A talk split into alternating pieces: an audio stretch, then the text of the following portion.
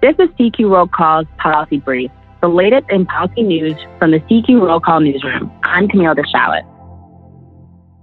Democrats on the Senate Foreign Relations Committee released a report earlier Tuesday, which found that Homeland Security agents who are stationed in Guatemala misuse funds by trying to send migrants who are headed to the U.S.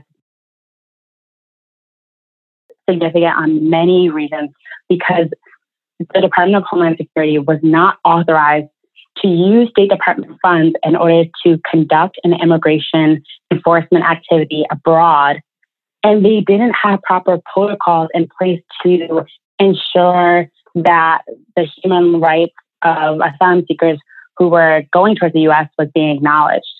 DHS could not state on the record of whether family separations occurred during this operation of when they took migrants who were headed to the U.S. back to the Guatemala and Honduras border.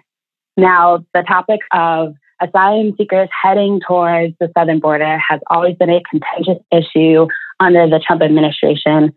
Trump has implemented several policies at the border in order to curb migrants seeking asylum and also trying to enter the U.S. unlawfully.